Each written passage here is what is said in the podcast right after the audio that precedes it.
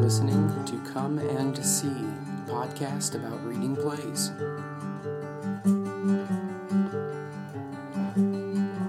Doctor Mojisola Adebayo is a London-born theater artist-performer, playwright, producer, facilitator, teacher, and researcher.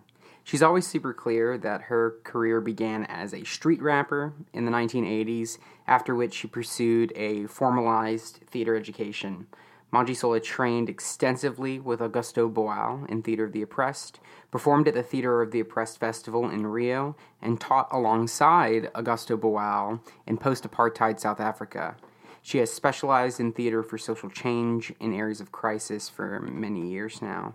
Uh, she has devised, scripted, and directed over thirty plays with companies like Cardboard Citizens, Clean Break, Mind the Gap, Nitro, many, many others. She's taught theater since nineteen ninety-eight at Goldsmiths University and has also taught for many years courses on the American Theater Arts Program at Rose Bruford College of Theater and Performance in Southeast London, where I was fortunate enough to study for a short time. She's currently a lecturer at Queen Mary, and she was admitted as a Fellow of the Royal Society of Literature in twenty eighteen. Her most recently published work, Plays Two, was released in March of twenty twenty. What else is there to say about Mojisola Adebayo? She's a really brilliant writer. I feel like in America, we there's simply not enough awareness of her as a writer, so I'm really excited to talk about her today. Uh, it's very personal for me. She is the reason that I'm a, that I want to be a playwright and that I that I aspire to write. I was fortunate enough to be able to take her class uh, many years ago. At this point, it was called Performing the Self, and it centered on how to construct autobiographical work and memoir work into theatrical form. Uh, she's she's so inspirational. I had never written anything up until that point, except for the the, the fake or the, the screenplays that I wrote when I was in like middle school and stuff. Uh, but for theater, no, I'd always assumed that I'd be a director or an actor or do something like that. And uh, in that class, I wrote the first little piece of writing that I ever did that was meant to be performed as a piece of theater. And it just totally changed me and my approach to Uh, what what theater means, is, and does. She's a transformative individual. Anybody who's worked with her will tell you the same thing. They, she's just got this really impeccable sense of love for other people and love for stories, and she's very big on blurring the lines between identities, as we'll see in the work that we get into today. And be, because of that, she's just this incredible human. Nobody's more human than Mojisola Adebayo. She would most likely, she's very humble. She's an extremely humble, lovely person. There are lots of, um, uh, there's not lots, there's a couple interviews though online, and her speech when she uh, accepted uh, an honorary degree from Rose Bruford online, which I recommend you check out. I'll put in the description there. Um, but it, her work speaks for itself. So we're just going to go ahead and get into that pretty quickly today. She's remarkable. The thing I want to talk about first, though, actually, is that this week marks the one-year anniversary of police entering Breonna Taylor's home in the middle of the night, executing a very suspicious search warrant, and killing her in her sleep.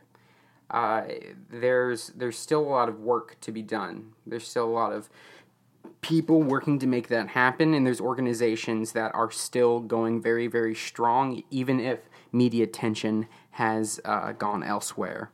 I'm going to be highlighting mainly the two organizations directly connected to this particular issue uh, for this week's episode. One is uh, the Louisville Bail Fund, which I'm going to be including in the description. I, I strongly recommend that people donate to that. And then the second one is the Louisville Community Grocery, which is a really great organization. A couple weeks ago, my friend Allie came on the podcast, and she talked a little bit about that.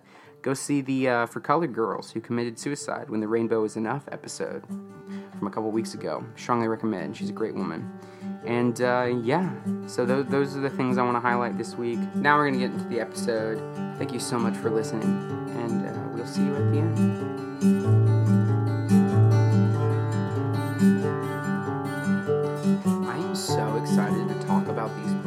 No one does it like Mojisola Adebayo. No one. I mean, she does this really remarkable thing, which if you um, look at uh, the second wave feminist movement of the sixties, one really popular phrase that comes out of that time is, the personal is political. Now, if you don't have a, ugh, man, what a weird conversation. If you, if you're not a member of a group that has been oppressed politically, that can be a little bit more difficult to understand. But fortunately, uh, we have Mojisola Adebayo to walk you through that. She is just got this really, really remarkable way of returning to themes that are so personal to her. And it starts really in this, this first set of works you have here, which contain most of what I believe is most of her uh, memoir work. Now, I'm I'm I'm going to be honest, I haven't read Plays Two. It is on the way. I have it uh, in my Amazon. Um, I ordered it with my STEMI, so I am going to be getting it soon. And it has some of her more recently critically acclaimed work in it. This one contains a rather specific set of types of plays. Um, so it's really great to get and read through beginning to end. I mean, I read this all in a week. She's She's got a remarkable way of telling stories, which at this point, this almost sounds trite, but you're genuinely unlikely to find anywhere else. She's uniquely informed by her experience. And that and, and, and that should be, I think, really encouraging to writers, because nobody but Mojisola could have written these plays. I don't think anybody could write the play that they would, anybody else could write the play but the one that they would write. I'm going to show you what I mean a little bit. But the thing that, because we're going to walk through each of these plays, and we're going to kind of see how she is circling the drain on a couple of ideas that is are just, just really, really wonderfully articulated. The first of which I'll just say outright is finding yourself in history, is finding your place in history. Most of these plays have a consistent theme of taking something, a historical event of some kind, and making something kind of ahistorical happen within it, usually involving somebody's particular identity. I think that's best personified in the first play here, which is Moj of the Antarctic, An African Odyssey. So uh, it it it's really indicative of her style, and it's a really lovely way to get introduced to her work, because uh, it, it just shows you her, the kind of thing that she's going for, and the big kind of overall picture of where her career is headed. And you also see really strongly in this one her influences from working with Theater of the Oppressed. Theater of the Oppressed is a theater company founded by, well, it's a theater uh, school uh, founded by Augusto Boal in Rio in Brazil. And it, it it pioneered several forms of theater. Uh, the most popular one that is recognizably like that came from there is something that's called Forum Theater, which, if in the, the strictest sense, requires a lot of audience participation, and that you'll have you'll see a scene acted out, and then audience suggestions will uh, will render the scene once more with different effects, which is kind of interesting. And it's all about, because the, the, the main goal of Theater of the Oppressed is social change, is really showing you um, the, the the the nature of systems and the ways in which um, people are trying, are trying to escape them, is usually the most effective way that those stories play out. Uh, it's a really cool, I mean, I absolutely love it. I'm currently reading the book right now. I should have read it a long time ago, but I'm working my way through it at the moment. And it's really interesting. I highly recommend that book, too, Theater of the Oppressed, to anybody who writes theater, mainly because it starts with, it, it walks you through the entire history of the way theater has been deconstructed for a long time, and shows you just plainly what academic theater looks like, and then kind of shows you the ways in which it can be undermined. It's pretty cool. Um, but a lot of her influences can be seen super, super clearly in this play. So the main thing I'm talking about here is the way in which, uh, you know, so she she talks a lot about black experience and really globalizes it, because she talks often about American and English racism and different ways of things, um, and the ways in which they are different and the ways in which they are the same. And she goes, but she goes fundamentally global. She's often talking about uh, polar areas. There's this other one, which I'll talk about here in a minute, which is Matt Henson North Star, where they go to the North Pole. And this one, they go to Antarctica. She's the first black... She, the true story, Mojisola is the first black woman to ever do a theater performance of any kind in Antarctica. Pretty cool. But she takes her experience, one that has traditionally uh, been marginalized and not articulated in storytelling, in traditional storytelling, and places it smack dab in the center of history, right? So she takes her own story and applies it to a historical story and places herself in the middle of it. So the main character's name is Moj, which is her nickname. Uh, she goes by Moj to, to people all the time, evidently. And the main character is based on... So it is based on a true story. So it's based on the, the story of Ellen Craft, who is a slave who escaped slavery in the late... Uh, Eight, uh, nineteenth century by uh, dressing as a man, dressing as a white man, passing as a white man. So Mojisola takes that story and further pushes it by queering the characters a little bit more. So she she push, pushes Ellen's gender transgression into uh, her being also a lesbian, and there's a, a love story about between two slaves, one of whom is teaching the other one to write, and that blows up in horrific fashion.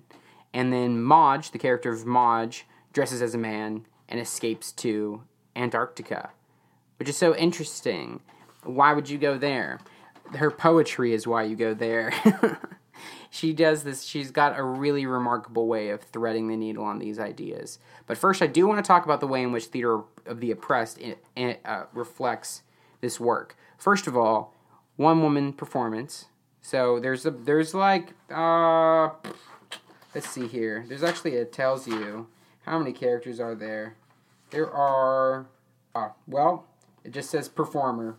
Yeah, but there are there are tons of characters, and she plays them all. And I've seen her perform uh, before, and she's just got a really remarkable sense of physicality and voice, and she can just become other people. And that in itself becomes a commentary on um, identity and what it really means to even have one. So uh, it's it's remarkable about uh, the way in which in which all these things are connected.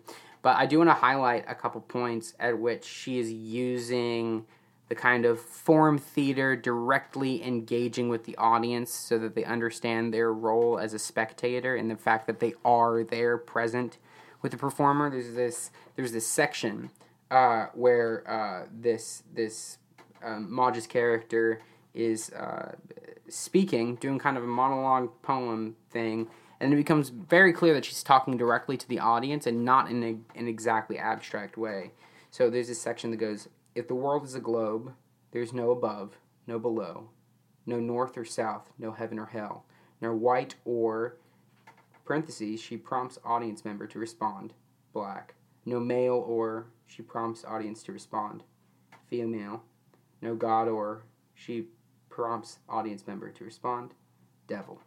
Magic. Magic is a line in the play, but it is a magic moment.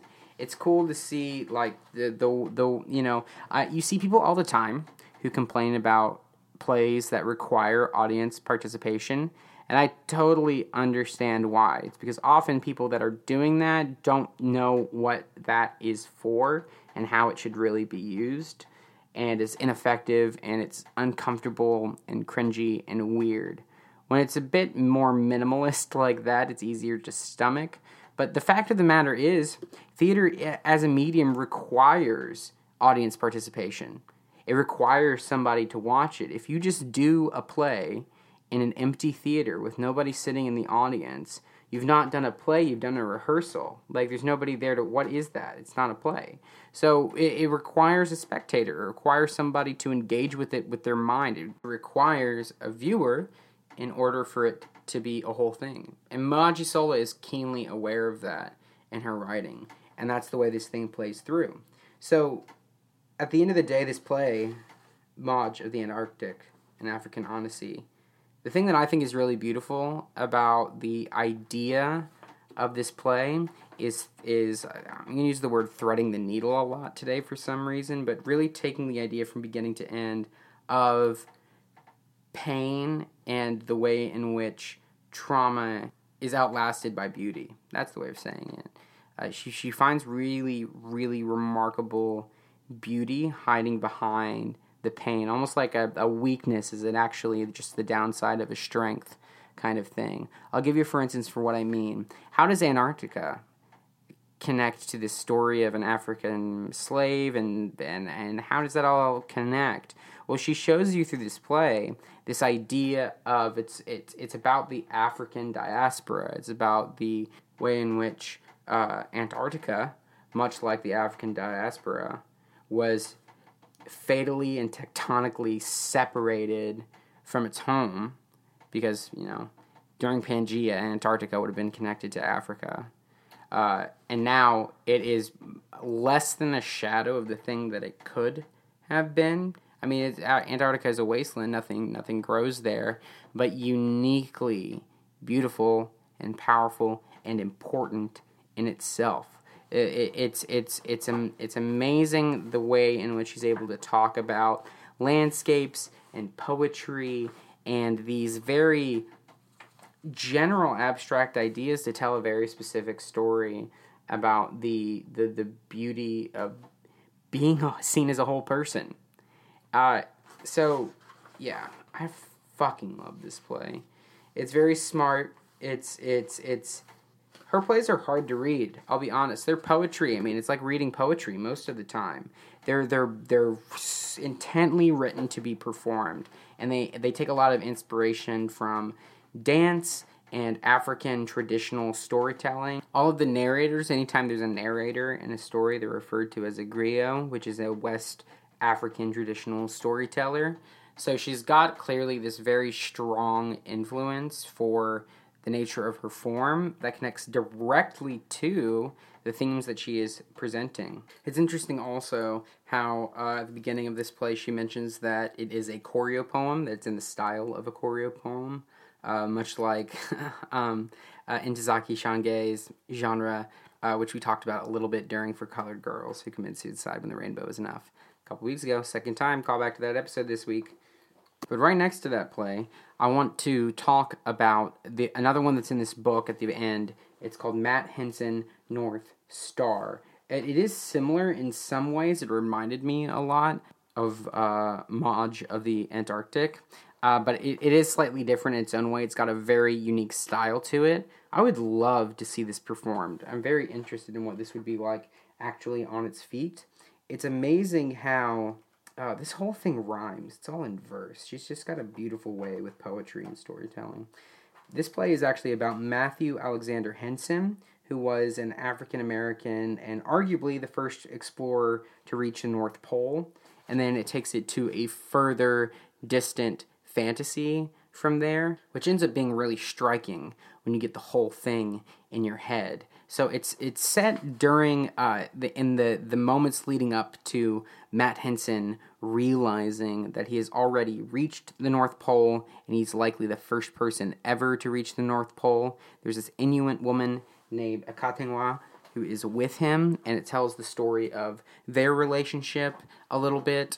And then from there, it just gets cuckoo bananas. Like, it gets, it, it blows up, and you get historical figures and fictional historical figures coming in and having a conversation. And all of this is set against this vaudevillian backdrop set with uh, this weather woman M C who is, uh, bookends the play a little bit. In my mind, Mojisola would play the weather woman. It feels like it was written to be fun to play. I mean, the the this the story is is intense and will definitely leave you staring at a wall. But if you're a theater maker, when you're looking at this play, you're like, I know how we do that. Oh, I know how we would do that. I, I need somebody to produce Matt Henson North Star. I'm I'm fascinated by it. She does a lot of these kind of a cappella musicals, so uh, they're they're they're often sing, singing to each other the whole time. It's so hard to describe her plays without just telling you all of the action of them. But I'll talk a little bit about kind of the the idea of it, which is it gets into this really interesting bit of intersectionality and the intersections of identity and the ways in which oppression compiles and compounds. So Matt Henson is a black American man who is an assistant to this explorer in this play, and at the beginning of the play kind of starts with him leaving him sort of behind, and, you know, everything starts spiraling from there, and they start digging into the conversation that way, which is all poetry. I mean, not just any poetry, it's all rhyming. They, everything everything rhymes throughout this whole play. But, uh, so he, he talks about his struggles and his, his, his pain, um, and you're you're really empathizing with it and getting into the roots of who this guy is. And then all of a sudden, uh, Akatingwa, this woman, this, has this contrasting moment with that, which comes right after it, um, and, and her line goes, Akatingwa, uh, Negro, Eskimo, men are men, here, there, everywhere. We were a clan of two hundred thirty-four. We didn't know there were any more on the earth until the white man came. They said we were savages, but we saw they were just the same. Man is man.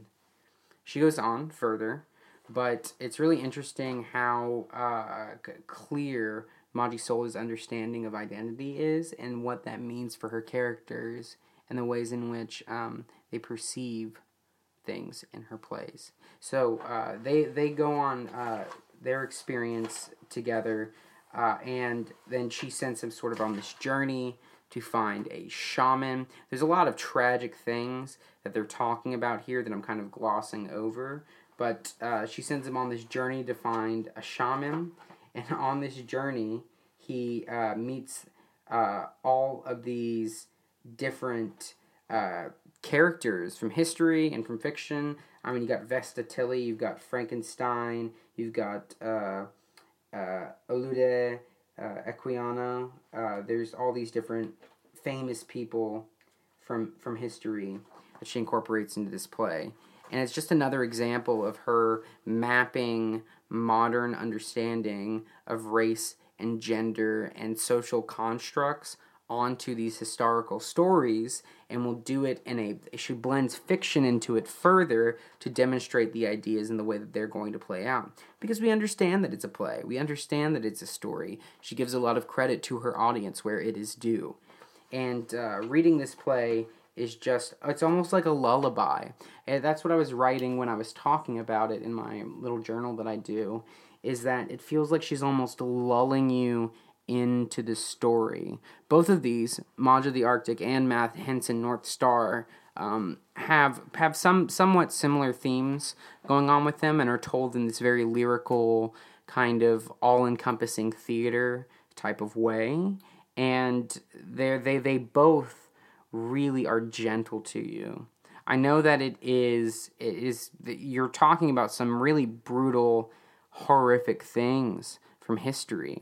But what Mojisola does is she makes them um, inhabitable and and makes the, the conversation that's necessary to have around the way our history informs our current conception of these things significantly more, for lack of a better way of saying it, consumable. Uh, she she it's there. These plays are still a hug. They're a tight hug, and they're gonna squeeze some thoughts out your brain. But nonetheless, she's going to hold you and lull you into it. She understands. She understands that these issues are incredibly difficult and that many people have different experiences and different reactions to this type of story, these things that are happening in these stories, which will change their relationship to the work and change their ability to understand and, and internalize the work. And in that way, I, I consider her a very generous writer. She loves her audience. I mean, she really does. You see it in both of these plays, too, in the ways in which uh, she and the actors engage with the audience. There's, there's, it, it's humorous and, and, and, and inviting. And that's the way that the play is written. I mean, don't get me wrong. There's a lot of writers I love who have incredible disdain for their audience.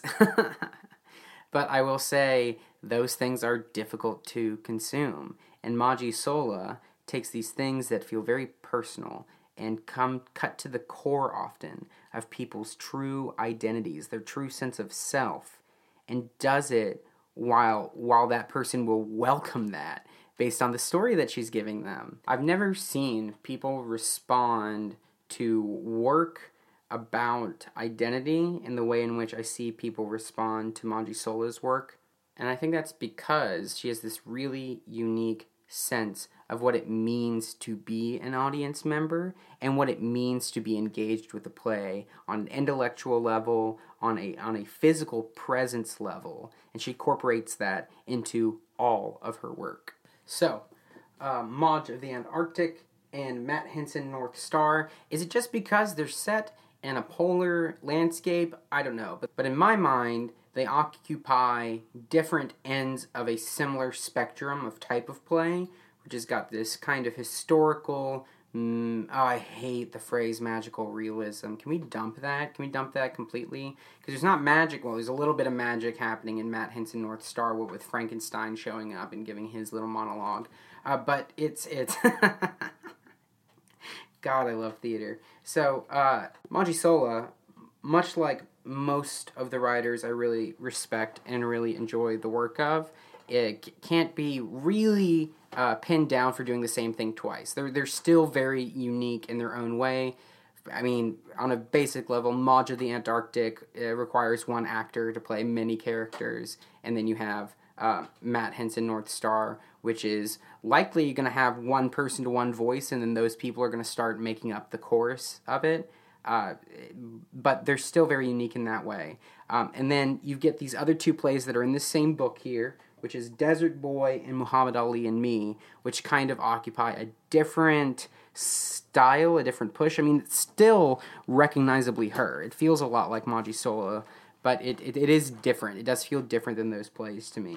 So uh, Desert Boy is the one that I'm going to look at next. Desert Boy is actually referred to as uh, Desert Boy, a musical play with a cappella singing and movement. This one takes place, at first it seems like it takes place in, in no real place. That's going to be a pure metaphor, kind of Samuel Beckett type thing, and maybe it's a dream play, maybe it's a death play, you don't really know, but because if you're familiar with Mojisola's work, Uh, you you you might suspect, like, oh, this is like a very otherworldly thing where, where we're looking at these characters in their roles as opposed to, like, thinking of them as real people. And then by the end, she really unwinds the knot for you to, to, to understanding these as fully fleshed out characters. I mean, it's interesting because when you read the play, the characters don't have names. The main characters you're looking at are Soldier Boy and Desert Man. There's a really great interview with her where she talks about this, and most of the times when playwrights do that, it is to accomplish a particular task, which is to get you to focus on that character's role as opposed to, like, anything else about their identity, like their name, their given gender identity, whatever it may be. Uh, and that's definitely what she's she's doing here. Uh, you, you start the play with uh, this teenage Uh, boy, this uh, uh, it describes him as a small African-Caribbean male youth from South London turning sixteen years old. He stumbles onto the stage with a knife in his stomach, and this man, referred to as Desert Man, uh, comes along and helps him out. The, the Soldier Boy is extremely uh, reluctant, reticent to accept any kind of help from him, but ultimately he yanks the knife out. And then it describes it as happening in the action text on a beach in Dartford, which is in, uh, De- excuse me, Deptford, not Dartford, that's very different, in Deptford Beach, two thousand nine. Um, and it's it, there's a lot of sand everywhere described the entire time, which I looked at pictures of the initial production. No, they don't use sand to cover the whole stage because I'm sure somebody in the theater complained. Uh, put real sand on the stage for this and watch the magic happen. It, there's so much cool stuff you could do if you just covered the stage in real sand. And I bet you, I bet you, although Mojisola is not going for any kind of fourth wall realism, psychological fly on the wall, like you're you're an active spectator that is is watching a a, a, a painting play out before you, definitely. But having real sand there to do all the th- things that she's asking sand to do throughout the play would have been really cool. Not that you can't accomplish it in a very abstract type of way, but it would just be cool to, to do a lot of things with.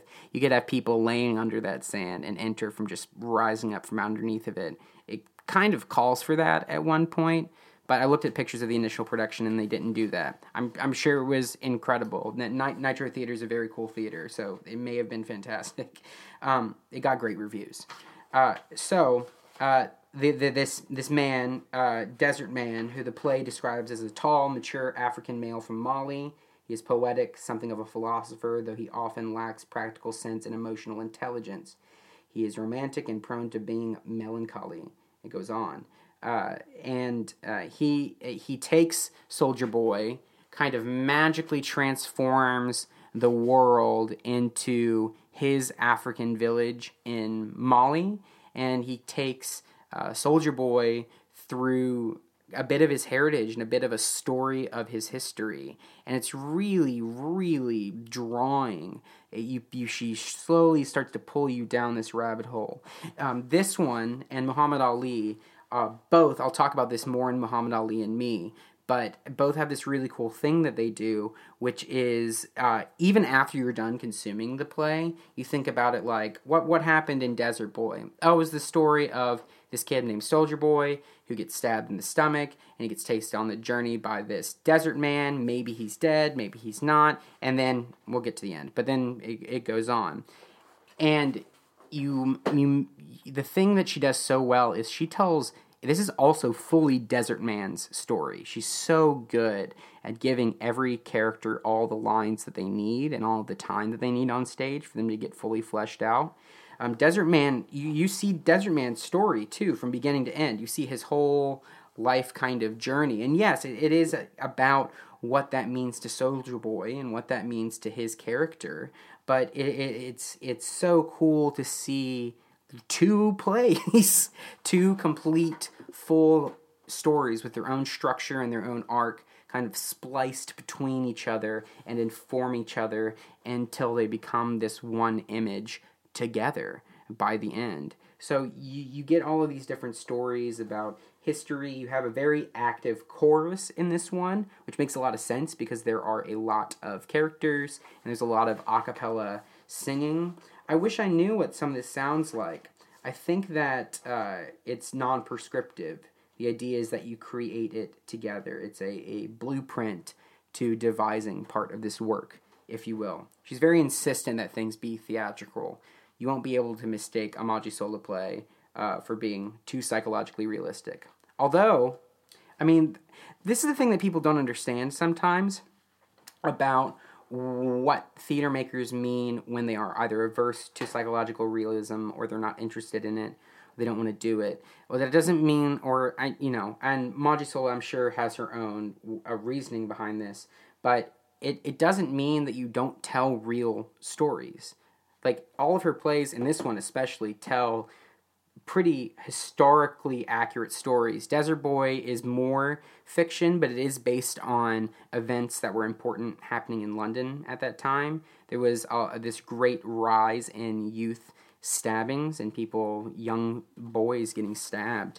Um, it was a, a big issue. So this Desert Boy is a direct response to that, this tangible thing that's happening out in the world, and also bleeds into African history a little bit. But the other three do tell specific true stories, but its goal is not to, trick is the wrong word, it's a little bit of a mean word just to, to realism, but it's not trying to be like, wow, that looked just like it looked when that happened to me, or or wow, that looked like it was really happening to those people. She's not interested in that, or she's not writing that into the play for you to do. She's insisting that you make it theatrical. You don't have an option but to pick up this play and do it in a theatrical way, uh, which is which is just fun. And again, it's so epic. Most of these plays take me like two days to read, which is long because most plays you can read in like an hour and a half setting, but uh, it's it's it's dense. There, there's so much that happens and so much that go that goes on.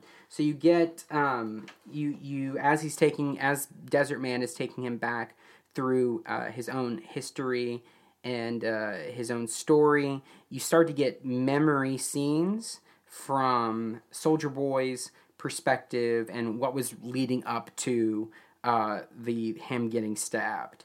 And the thread that's connecting this whole play together is is she does this amazing thing where she pulls this thing out from behind an image that you, you you didn't expect to see, or further, that you can't get from just knowing the concept. Like, I've told you the concept now of what they're doing in Desert Boy, but you don't see the what she's what ideas she's pulling through until you get all the words and you get all the ideas through to the very end. Um, through Soldier Boy's memories, you're starting to see his involvement in a, a gang that is, uh, things are things are happening there. And you also are looking at uh, Desert Man's uh, history and the ways in which he has been identified. And uh, the the the thread she's really pulling there is the ways in which we've criminalized people's identities. We we've we've made it criminal to be a certain type of person. Uh, and it's it's it's convicting and it's striking because it's looking at a lot of things. I would be really interested in what Desert Boy would play out like to an American audience, especially if you if you slightly adjusted it so he was an American teenager. Although, you know, it would it, it's I always think that you should take English plays and set them with English people in America, because the ways Americans consume British media is really interesting. We're a lot better at picking out the problems when it's, it feels like it's a culture that's a little bit next to ours and not quite the same as ours. But I would be really interested to see how Americans, given the circumstance of our carceral system, would respond to this particular play. There's so much potential for staging here, and so much to flesh out with production, with people's bodies and spaces, because of the way in which she calls in movement for all of her plays. This one, it, it gives you space to grow and work in it. Gosh, I want to see it. I want to see it so bad.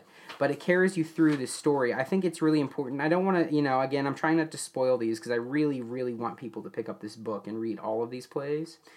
I think it's really important with Desert Boy to talk about the ending and the way that it ends, because you're basically thinking this whole time that he's dying, that Soldier Boy's been stabbed, and he's kind of seeing his life flash before his eyes or something. And it's just like, I think this play would be very different if Soldier Boy had died at the end, if it had ended with his death, like the intention of what, because I've said Mojisola is so aware of what she's trying to get from the audience and the emotional invocation that she is expecting from them. She knows kind of what what is what is what is Soldier Boy at the end of the play dying. What would that do?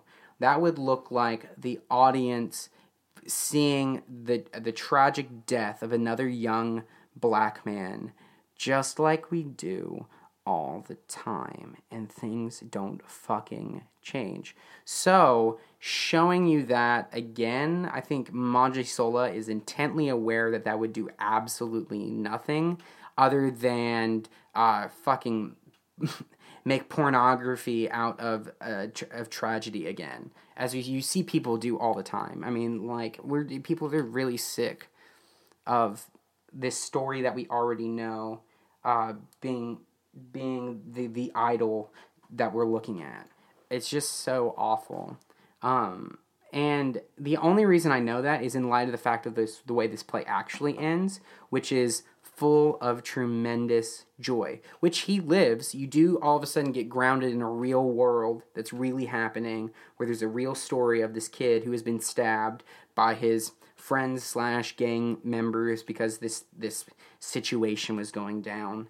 Um, And he survives. And then at the end, the very last thing you see, in fact, I will read it to you here. It's this last scene. So you've had this big, you know, typical thing near the end of a play. You get a big monologue. You get a thesis statement. You get a moment where you're kind of driving the emotion into people and stuff. And you get this this wrap-up, this moment where the play feels like the play could probably end. And it, for all intents and purposes, it kind of is that. But it's important to note that they don't say the end until after this. But uh, it says, closing dance. Soldier Boy performs Desert Man's Rite of Passage, a celebratory Dama dance with percussion and songs from the show. He is dressed in indigo robes, university mortarboard on his head, and holds a degree certificate. The end. It's, oh, thank God. I mean, she just, there's two different realities that could be, and you could show them, either of you, them to your audience to be like, this is what the future could be. Either of those endings, the one that's there, or him dying, is an ending which looks at your audience and goes, this could happen, you know? And my God, it makes so much more sense to end with joy, to end with with life and, and hope that things actually do and can get better. Why else do a play? Why else do a story about people struggling with something if not for the fact that you believe it will do something, right? And all of the choices in all of her plays do that.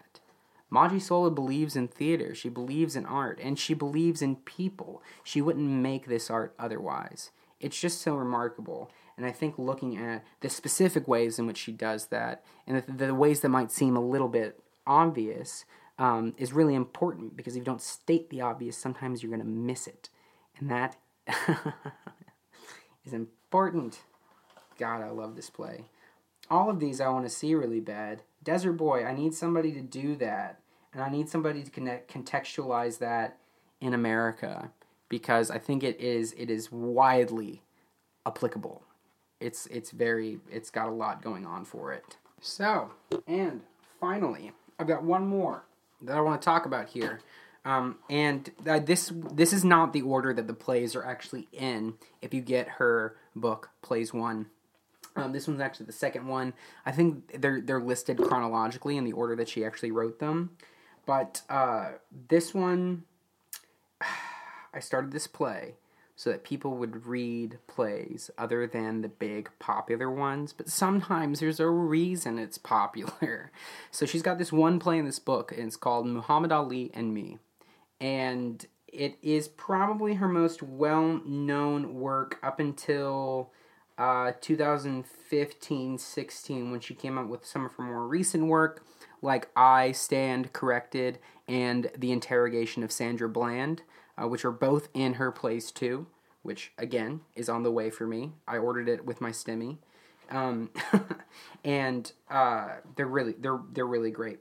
Uh, but this one is probably her most well-known work, the one that got a lot of critical acclaim. I might be wrong about that now. I don't live in, in London, so I don't know what people are saying there. But uh, Muhammad Ali and Me was big talk of the town when it came up. And it's her most personal play. It's, it's, it's the one that kind of defines this style of performing the self, which is the name of the class that I took with her. Um, it is a memoir play. It does strongly center her own story and her own experience. It is still a little bit fictional. She talks a lot in her class about the need for distancing when you're when you're presenting work to other people. She talks sometimes about uh, the way that art artists don't don't think about what putting yourself on display does to you psychologically and from a mental health perspective, that the way you reflect on establishing your identity in front of other people and being like, this is my identity, people, look at me here. And then when you look back in five years, you realize that might not be the same thing, or literally any number of things that might be going on with you being unable to articulate yourself so perfectly that when you, you look at it, it feels inadequate. I, I remember that sticking with me so well, and that when you're writing about yourself and you're writing about real events, at least this is what she does, this is her strategy, is she distances herself ever so slightly from it so that we can understand that it is a version of ourselves. You're you're you're not gonna do the real thing. You're you're you're you're gonna you can try, and maybe somebody someday somebody will. Anytime you tell somebody that you, you can't do it, you just mean until you do it well. So maybe somebody can do it well, where they do it super explicitly. Um, there's and there's an artist named Kim Noble who did the most disturbing piece of theater I've ever seen, and I have no idea how much of that was true and how much he did did, did that just for the show. I mean, he was the O G shit poster of theater. Like, goddamn, Uh, you can still find a lot of his work on YouTube.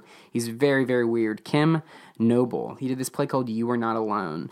Um, and it was, it was, it, it seemed to be somewhat uh, of a of a memoir of himself, but my goodness, I don't know how much of that was was real. Totally different thing. It's a little bit of a tangent, but uh, Mojisola has a specific strategy because she is talking about her history, her trauma, and the things that she grew up with and dealt with. So the name main character's name is Mojisola, as opposed to Mojisola. So th- that little simple thing of changing the one letter of the name to something else clues us in that this is clearly this person, but it is just a version of this person. Again, you've got this very theatrical, very, uh, um, you know, Theater of the Oppressed kind of style going on here. You have a lot of uh, characters being played by just a handful of actors. Uh, the structure is just fascinating, though. So it tell, tells the story of of um, of this this girl named Mojisola, who is a black South Londoner of mixed Nigerian and Danish heritage. Uh, the play says she's imaginative and excitable and afraid. The same actor also plays Muhammad Ali, boxing legend and political active of the nineteen sixties and seventies. Uh, so the the basic story, it's it's easy to get into, is that Mojisola, uh, excuse me, Mojisola, the character, is brought into a foster home as his her father goes back to Africa, and she is raised by this woman who is patently racist, as is people all around her, and she experiences just this kind of intense racism uh, that severely starts to crowd in on the corners of her identity. And it's really interesting to watch that character confront that. Like, knowing that there's racism in the world is very different from confronting the nature of it and seeing this very tangible effect of this very tangible situation in which racism is super present is is very informative for an audience member and the character for just what's going on in the world and, and what page we need to get on as to what's happening. So ultimately, as Mojisola is spending time in this uh, foster home, she uh, is uh, sexually assaulted by the son of the owner of that uh, of the, the foster home, and she's uh, summarily ignored for for her for her concerns about that thing. And when it happens, she becomes Muhammad Ali, and and a and in a very interesting way, because you're you're watching theater, right? So you're already watching people pretend to be something other than what they are. And so when Mojisola becomes Muhammad Ali, you're not sure if just now you're seeing the story of Muhammad Ali play out, or if Mojisola is, like, becoming Muhammad Ali as a defense mechanism. Like, what exactly is going on? Like, do the, the foster people see her as Muhammad Ali now? Like, what's happening? Uh, the reality is both. Both are kind of happening through it, especially depending on how you stage it. I'm willing to bet you could strengthen that choice uh, with, with staging necessarily. But, uh, again, much like... Uh, Uh, Desert Boy, you get t- these two stories of these two men where one is informing the other with their story itself. You get the same exact thing, but you get the story of Muhammad Ali and his career specifically, like his journey through the peak of his career and the what he was doing and what he was saying. This particular play is more heavily annotated than probably any other play I've ever read. Uh, there's a lot of history and there's a lot of directly pulled lines throughout the play. Um, I think this one has the long, uh, yeah, I mean, there's, so so does so does Moj of the Antarctic, An African Odyssey, that has a lot of annotations and pulled lines, but there are a lot more from Muhammad Ali and Me, because Muhammad Ali, most of his lines are just things that Muhammad Ali said, and she's able to string through all of these different characters in both her personal life and connect them with characters and, well, mostly the situation of Muhammad Ali and the things that he was talking about and advocating for and expressing, uh, and the way that that speaks so directly to this young girl's life who lives a million miles away and yet feels so uniquely connected to him. And you watch her uh, grow up and develop and go through a lot of different stuff. And you watch, essentially, the twilight years. Twilight years is a weird word. Uh, probably mean to say just the waning years of Muhammad Ali's career, because he he loses several times in a row here. And then you see one line of his Parkinson's uh, struggle. They don't focus on that much, although it is an important element of the story, just like the fact that this happened to him. Uh, but it it it's one line. You see her imitate the symptoms of Parkinson's disease for one line. I think it's a really brilliant little touch, because to inject the idea that that happened to this man is really important for the underlying thing that's like happening with Mojisola's later life, maturity and development, and what it means to be past something and in something at the same time. I mean, Mojisola ends the play as a forty-year-old woman, which is, I imagine, about how old she was when she was performing and writing this play. Um, and so to see somebody's life, you both get the things that they they did learn from something, They're, they did learn from their trauma and the things that they grew and developed on.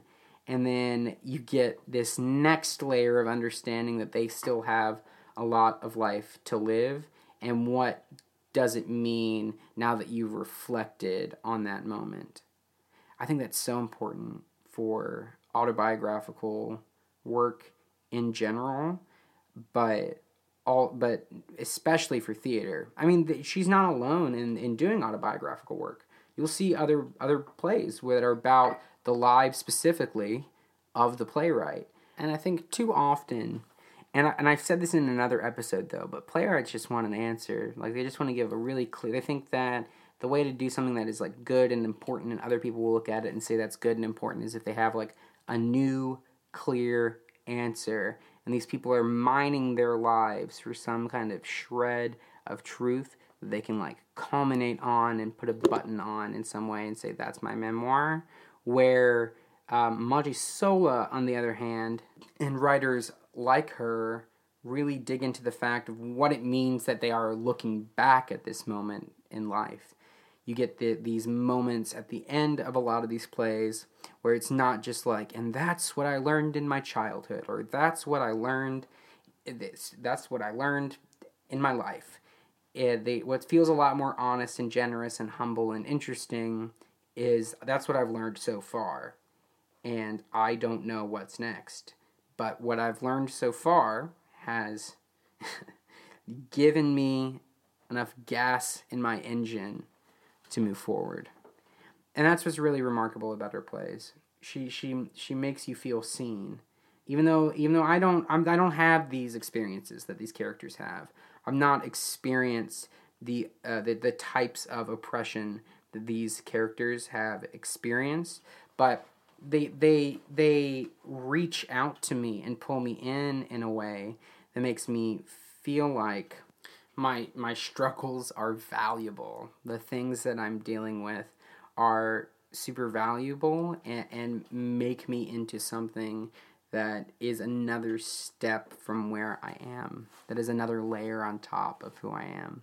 So, I just feel so comforted by her plays, honestly. It feels really good to read them and get to the end and think and consider them to yourself. This week's recommendation is the whole book. Damn it, buy the book. Plays, plays one or by Plays Two. There's a couple really cool plays in that one that I'm super excited to read. I will be covering it here in the future, so get that one as well. Buy them both. She deserves it. Great, great plays. All right, and that's the end of the episode this week. Thank you so much for listening. I really appreciate that. She's a, she's a really phenomenal writer, and if you've never heard of her, if you've never read a play, gotta pick it up. It's great, great work. because people people need to produce that. Read it, get ideas, make good theater, do good stuff, all that jazz. Um, thank you so much for joining me today and talking a little bit about plays. You can follow me on Twitter at Sean Dance, or on Instagram as well, sdancefanon, and I'll include that in the description. Um, but yeah, thank you for joining me. I really appreciate it. You take care and you have a great day. Bye-bye.